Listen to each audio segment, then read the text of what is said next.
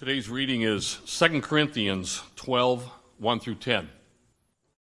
I must go on boasting. Though there is nothing to be gained by it, I will go on to visions and revelations of the Lord. I know a man in Christ who 14 years ago was caught up to the third heaven. Whether in the body or out of the body, I do not know. God knows. And I know that this man was caught up into paradise. Whether in the body or out of the body, I do not know.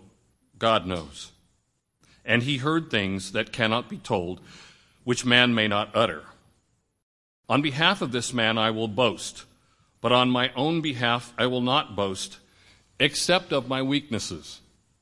Though if I should wish to boast, I would not be a fool, for I would be speaking the truth, but I refrain from it so that no one may think more of me than he sees in me or hears from me.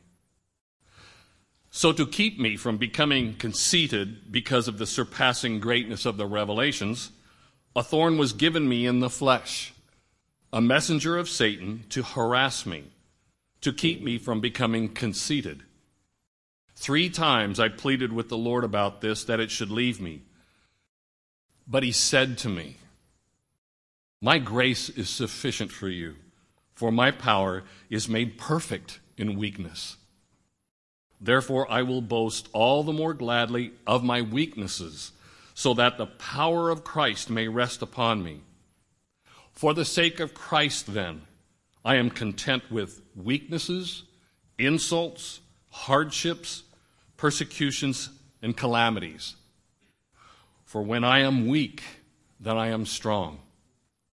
This is the Word of God. Thanks. You may be seated. My name's Daniel Long, um, and up here with me is Jason Baehr. So, this summer, if you've been around, you know that we've had different voices in our community um, sharing with us from God's Word. And Jason is going to be sharing with us um, something that's been on his heart. So, Jason, how long? You've been a part of Grace for about how long? Uh, about 12 years. So, 12 years. And he's deeply connected to this group of people, teaching in various ways and in different classes. Um, and I think it was he was kind of caught off guard when we said, "Hey, Jason, would you come and preach?" Uh, he's your professor at Loyola Marymount, right? Mm-hmm. He's a professor there, and um, he's like, "Yeah." And we just asked, "Would you please come and share something from your heart that you that you want to offer to us?" And you said yes. And so he's here this morning, and um, we're in for a treat. So thank you for the gift. Yeah. Thanks. Um, yeah, it is a it is a, a, blessing to be able to talk with you this morning. Um, he didn't mention that I'm a professor of philosophy, um, so I'm not a theologian and I'm not a preacher. Uh, so what you're you're in for this morning is basically a philosopher's uh, best attempt at a sermon. The topic that I'll be talking about this morning is limitations. And I hope you'll just let that word sink in for a moment. Limitations. What I hope to do is talk a little bit with you first about the role that limitations play in our lives, how many of us tend to respond to those limitations, some of the shortcomings of that way of responding. And then I also hope to identify for you uh, an alternative way of thinking about and responding to our limitations. And, and that discussion will put us in the vicinity of some pretty big ideas like pride and humility. And it will also take us back to the nub of um, the passage from 2 Corinthians that Dan just read for us. So that's the plan. I'd like to begin um, by having you complete a sentence. Life is. Try to identify just one word. Life is short. You can write it down, you can make a mental note, however you want to do it. Um, that's actually only half the sentence. So complete the rest of the sentence. Life is blank because of How would you complete that sentence? I'm sure there are as many responses as there are people in the room, but um, I suspect that that many of us might have have, if forced to just think off the cuff and, and honestly, um, responded by saying, "Life is hard." And if you said life is hard, you might have completed the rest of the sentence by saying, Life is hard because of things like illness, loss, sin, accident, tragedy, death. I'm going to call those things, the, the things that make life hard, limitations. And the first thing I'd like to emphasize for you is that life is filled with limitations. And to illustrate that point, I'm going to describe for you six different kinds of limitations that all of us are confronted with. First of all, we face physical limitations. Our bodies get sick and die. They're susceptible to disease and disability. We aren't as physically strong or capable as we'd like to be or as we once were. We also face metaphysical limitations. What are those? Well, we wish we could turn back time or fast forward to a different part of our lives or to a different part of the world. We wish we could solve the problems of the world or the problems in our own lives with a snap of our fingers. If only we could.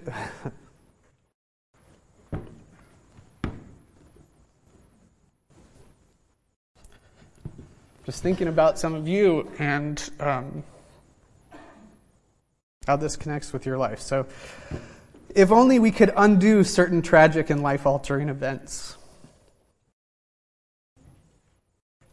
But we can't, we don't have that power. We also face intellectual limitations. Even for the most knowledgeable and smartest among us, there's so much we don't know, so much we can't know. What does the future hold? What will, what will I be like or do when I grow up? Will I get married? Whom will I marry? Will I have children? When will I die? How will I die? We also face psychological limitations. Our very sanity is a fragile good. Some of us are tormented by a past event or paralyzed by anxiety about the future. Sometimes, if not often, life feels overwhelming. We're morally limited. Each of us is morally broken. We try to do good, but we consistently fail. We disappoint and hurt others, and we do so repeatedly. There's darkness in our hearts that we alone know about. Finally, we face spiritual limitations. We feel spiritually inadequate. God feels distant from us. We want to pray, but we don't. We feel inspired in one moment to deny ourselves, take up our crosses, and follow Jesus. And then in the next moment, this inspiration has faded, and we find ourselves distracted by what we know to be trivial and worldly concerns. Life is filled with limitations. Now let's think about how we respond. How do we respond to these limitations? And here I'd like you to complete this sentence for yourself. I respond to my limitations by doing what? If you're anything like me, you might complete this sentence by saying, I respond to my limitations by denying, resisting, attempting to transcend or overcome those limitations. And that's not always a bad thing some limitations should be overcome. Part of what it is to mature and grow as a human being is to overcome certain limitations. However, the second main point I'd like to emphasize with you is that often we resist our limitations out of prideful and ultimately self destructive impulses. These impulses are several. I'm going to focus on four, and they are certainty, control, self sufficiency, and perfection. These, again, are familiar human impulses that put us on a collision course with our limitations. Taken together, they comprise a powerful and dangerous form of human pride. So, first, many of us crave certainty. We want to know for sure that things will work out, that our deeply held and most important beliefs are true, that others can be trusted, that our children, or if you're a child, that our parents or grandparents or siblings will be safe. That everything will be okay. And so we obsess about these things, doing everything possible to eliminate the uncertainty. Second, many of us also have a desperate need for control. We need to be in charge of our own lives, our own futures, and the expectations that others place on us. We work tireless, tirelessly to control the short term and long term outcomes of our efforts. We try to inform and fix how others perceive us. Sometimes we try to control and manipulate, manipulate the behavior of other people. Third, we are often driven by a sense of self sufficiency. We want to do things on our own, in our own strength and power. We don't want to have to rely on or depend on the help or the resources of others. Fourth, many of us desire perfection. We want to get things exactly right. We can't handle making mistakes. We're uncomfortable with struggle or failure. We want to think of ourselves, if not as perfect, then at least as very good or better than most people. We pride ourselves on our own excellence and righteousness. As a result, when we're confronted with our moral defects or flaws, our tendency is to deny or to be defensive about them. So, call this overall way of being the way of human pride. Some of us will identify with it more than others, but I suspect that most of us will be able to see ourselves in that description or in some of those qualities, at least to some extent. The third main point I really want to emphasize is that the way of pride is hopeless and deeply misguided. It's hopeless for several reasons. Certainty is mostly an impossibility.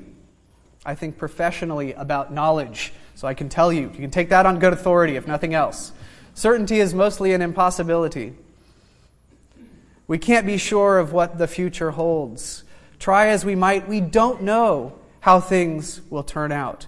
We have no guarantee of how others will treat us or how our loved ones will fare. Similar, similarly, very little is under our ultimate control. Our lives, even our individual choices, are subject to outside influences. And we certainly can't control with much success what others do or how they view us. Our sense of control is mostly an illusion. Nor are we self sufficient. None of us can make it on his or her own. At one point or another, each of us requires the substantial assistance and support of others. We do not, within ourselves, contain the resources that we need to flourish. Finally, we live in a very imperfect world. Our efforts, abilities, and very selves are profoundly flawed. Mistakes are unavoidable. Even our best laid plans go awry. Failure happens. We're also imperfect as people. Most of us can't even manage to be very good most of the time. We do what's bad for ourselves, we do what's bad for others, and we do this over and over. The way of pride is not just hopeless, it's also profoundly misguided. And it's profoundly misguided because our greatest good, our greatest good consists in a state of deep dependence. Your greatest good, my greatest good, consists in a state of deep dependence. Dependence on each other and ultimately on God. It's good for us not to know everything. It's good for us not to be capable of everything or to be able to get by entirely on our own strength and resources and righteousness. We are, by nature, limited and dependent creatures. This takes us back to the passage from 2 Corinthians.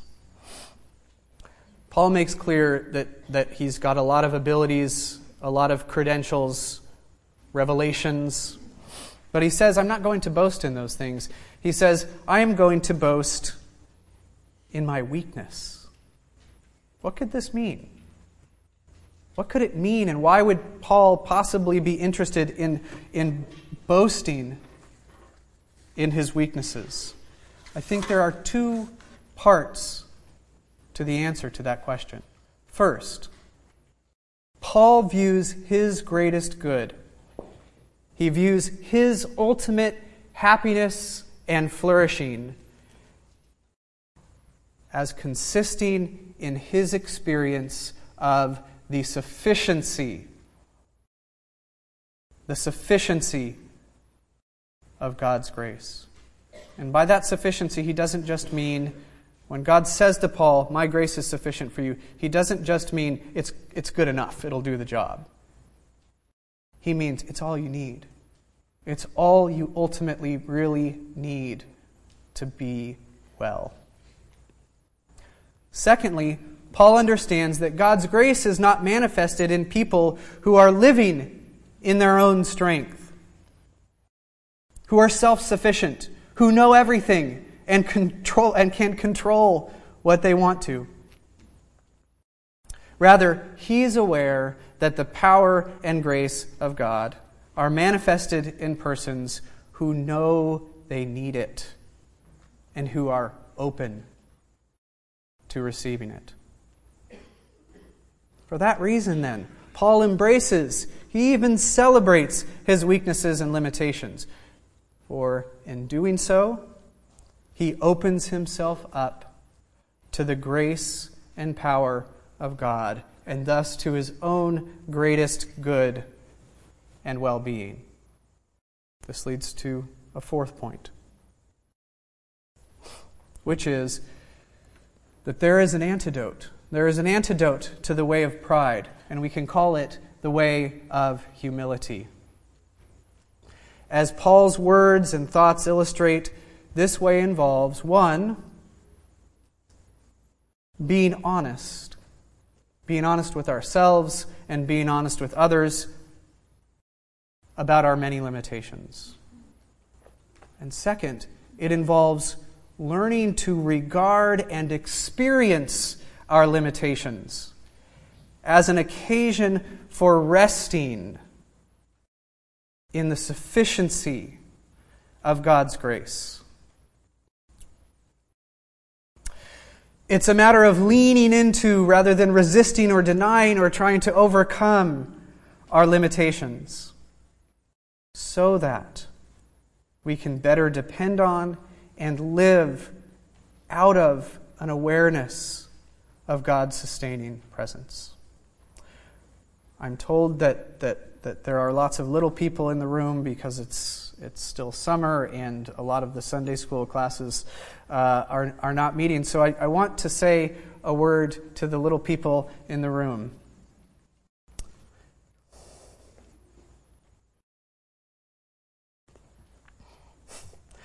The rest of us have something important to learn from you on these points.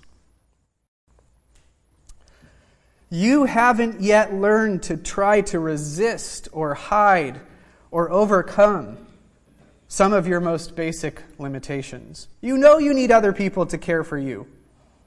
You know that you have a lot to learn, and there's a lot you don't know. And you know, when you've had a good nap at least, that you can't do everything and be everything. And by and large, you're okay with that. And as a result of how you experience your limitations and what you don't try to do with those limitations, you are more fully yourselves. And this frees you up to be more present with and to give more freely to other people. That's why you're a blessing to other people. So, compared with the little people in the room, we have a lot to learn and a lot more work to do, the rest of us, if we hope to live in the way of humility. Last thing I'd like to do is, is address the question of okay, what, what are some things, what are some practical things that we can do to enter into this way? I'm going to mention four practices that I've found in my own feeble and, um, and uh, imperfect attempts to abide in the path of humility. The first is just a principle that I've heard on many occasions from a good friend of mine and a good friend of many people here, Steve Porter. I've heard him say a number of times, talk about the importance of staying down, stay down stay down. And this um, bit of advice is so fitting for talking about humility because the, the root word of humility is humus, which means earth, ground, soil. The idea is just that from moment to moment, each of us has, a, has, has the opportunity to make a conscious choice to stay down, to remain low to the ground, not to rise up, not to set foot on the slippery slope of control and strength and ambition. Stay down. For each of the, for each of the um, exercises or practices here, or at least for three of the first four, I'm also going to try to just, I'm going to just give you some, some, some prayerful words that you might say to yourself um, when trying to engage in this practice. And, and, and, and here's what you might say when you're trying to stay down It's okay. It's okay for me to stay down. I don't need to rise up and assert my strength. Your grace is sufficient for me. A second opportunity, or a second practice, is to seize windows of opportunity to own our mistakes. I think that this practice has special application to the area of relational uh, conflicts and arguments. So I'll speak from experience here. Um, if I'm having an argument with, with one of my children or with my, or with my wife, Erin, there's usually this, this, this, this small window of opportunity in which I can step back and recognize that, yes, I've done something to contribute to this conflict. Maybe it's small, maybe it's large, but there's some window of time where I can acknowledge, yeah, I see I did something. And, and in that moment, uh, sometimes, probably, maybe more often than not, I'll, I'll, I'll push that awareness away and I'll dig my heels in and I'll stick to my points and articulate and verbalize and defend my points. But sometimes I'm able to um, take what feels like a big risk of just saying the first words to begin to acknowledge my part in this conflict. And then I find if I can just take one foot down that path and, and start to, to, to own my part of the conflict and then maybe elaborate on it a little bit and say, and then realize how that must have seemed to you. And I believe you deserve better treatment than that. By the time I'm done articulating and saying those things, an amazing thing happens. I'm grounded. I'm down. I'm no longer thinking, well, what about you? But your part of it was this or that. And another amazing thing is the effect that it tends to have on the other person. It frees them up to own their limitations and mistakes. So the second practice is seizing those little windows of control that we have, little windows of opportunity where we can own our mistakes and limitations. And something I might say to myself in a situation like that, where I'm seeing the window and not sure how I'm going to react Your grace is sufficient for me. Your grace is sufficient for me. I don't need to be right.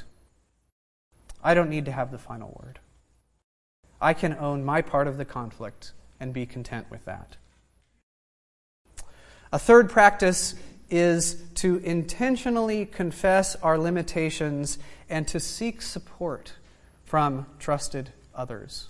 For many of us, that's hard. We have a hard time disclosing our weaknesses or failures or vulnerabilities with other people. We fear what they might think of us. We don't want to inconvenience them. but of course, when we strike that posture with other people, it's very hard to then turn and be vulnerable and dependent on God. Conversely, when we can be vulnerable and dependent on those we know and trust, that can free us up. It can facilitate a greater openness toward and dependence on God. So, just intentionally confessing our limitations and seeking support from others, surrendering our self sufficiency, the illusion of control and self sufficiency. And there I might say to myself, I can't do it on my own. There's no real point in trying. Nor do, we, nor do I need others to think that I can do it on my own, to perceive me as someone who can do it on his own. Your grace is sufficient for me. The last practice is one that, that I feel like I've only really begun to understand uh, relatively recently. And it's the practice of being with people who aren't fixated on or obsessed with overcoming and transcending their limitations. And to illustrate kind of the power and logic of this point, I want to share with you um, a story.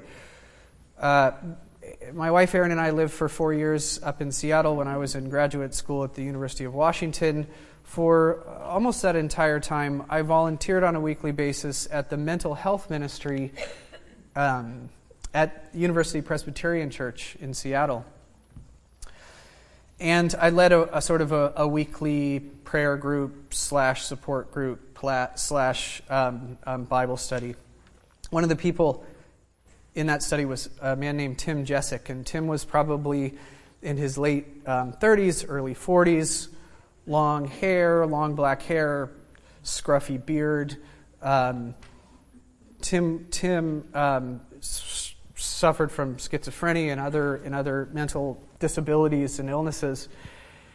He, he wasn't homeless, but he, he, he looked like he could be homeless. Anyway, um, Tim is a dear man and, and, and was a blessing to me in the, the four years that, that I knew him there. And um, anytime you ask Tim, Tim, so, so how are you doing, Tim? Or Tim, what have you been up to? He'd always say the same thing. He'd say, smirking. Tim, how are you doing? I'm smirking. smirking at the devil.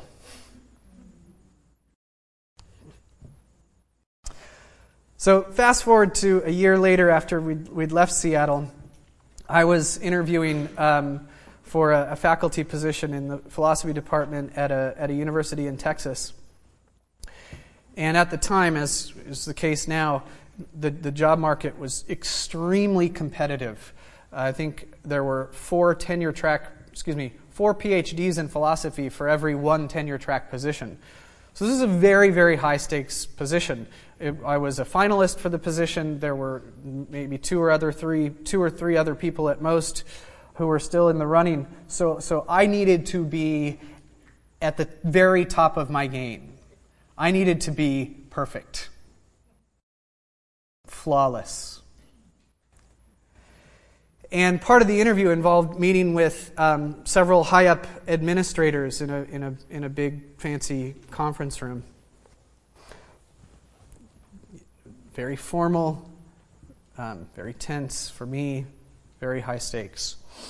And um, at one point in the interview, the provost of the university, um, who's the, the, the, top academic officer, um, he looked at my resume and he said, he said uh, Jason, I see that for, for, for four years you uh, volunteered at the um, mental health ministry at the University Presbyterian Church. What's, um, you know, what, what was that about? And when he asked me that question, caught me completely off guard, and I completely choked up like I'm doing now. And I immediately felt tension, all the tension in the room just left. I immediately was on the ground. And I've thought about that a lot and, and, and puzzled about that experience. Like, why did I have such a strong emotional reaction to that question? And I think I know why.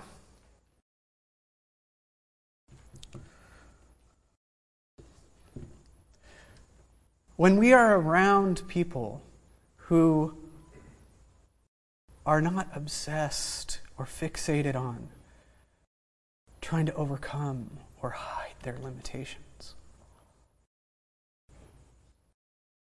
and people like Tim Jessic and Rob Thurston and David Zucker, they're over that hiding and overcoming their limitations is just not part of their world, not part of their psychology.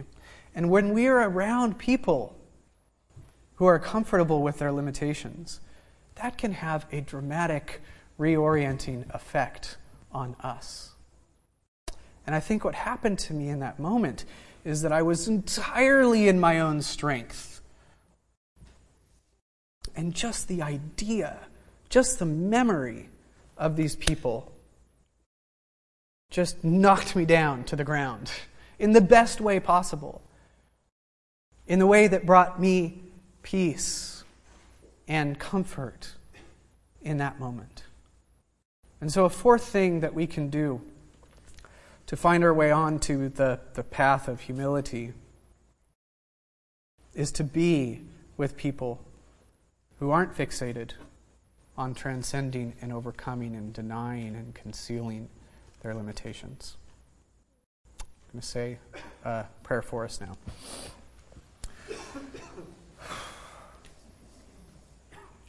Lord, your grace is sufficient for me, and your grace is sufficient for us. Please, please make that manifest and clear and comforting to everybody in this room. And use us, use us to manifest the sufficiency of your grace to each other. In your son's name I pray. Amen.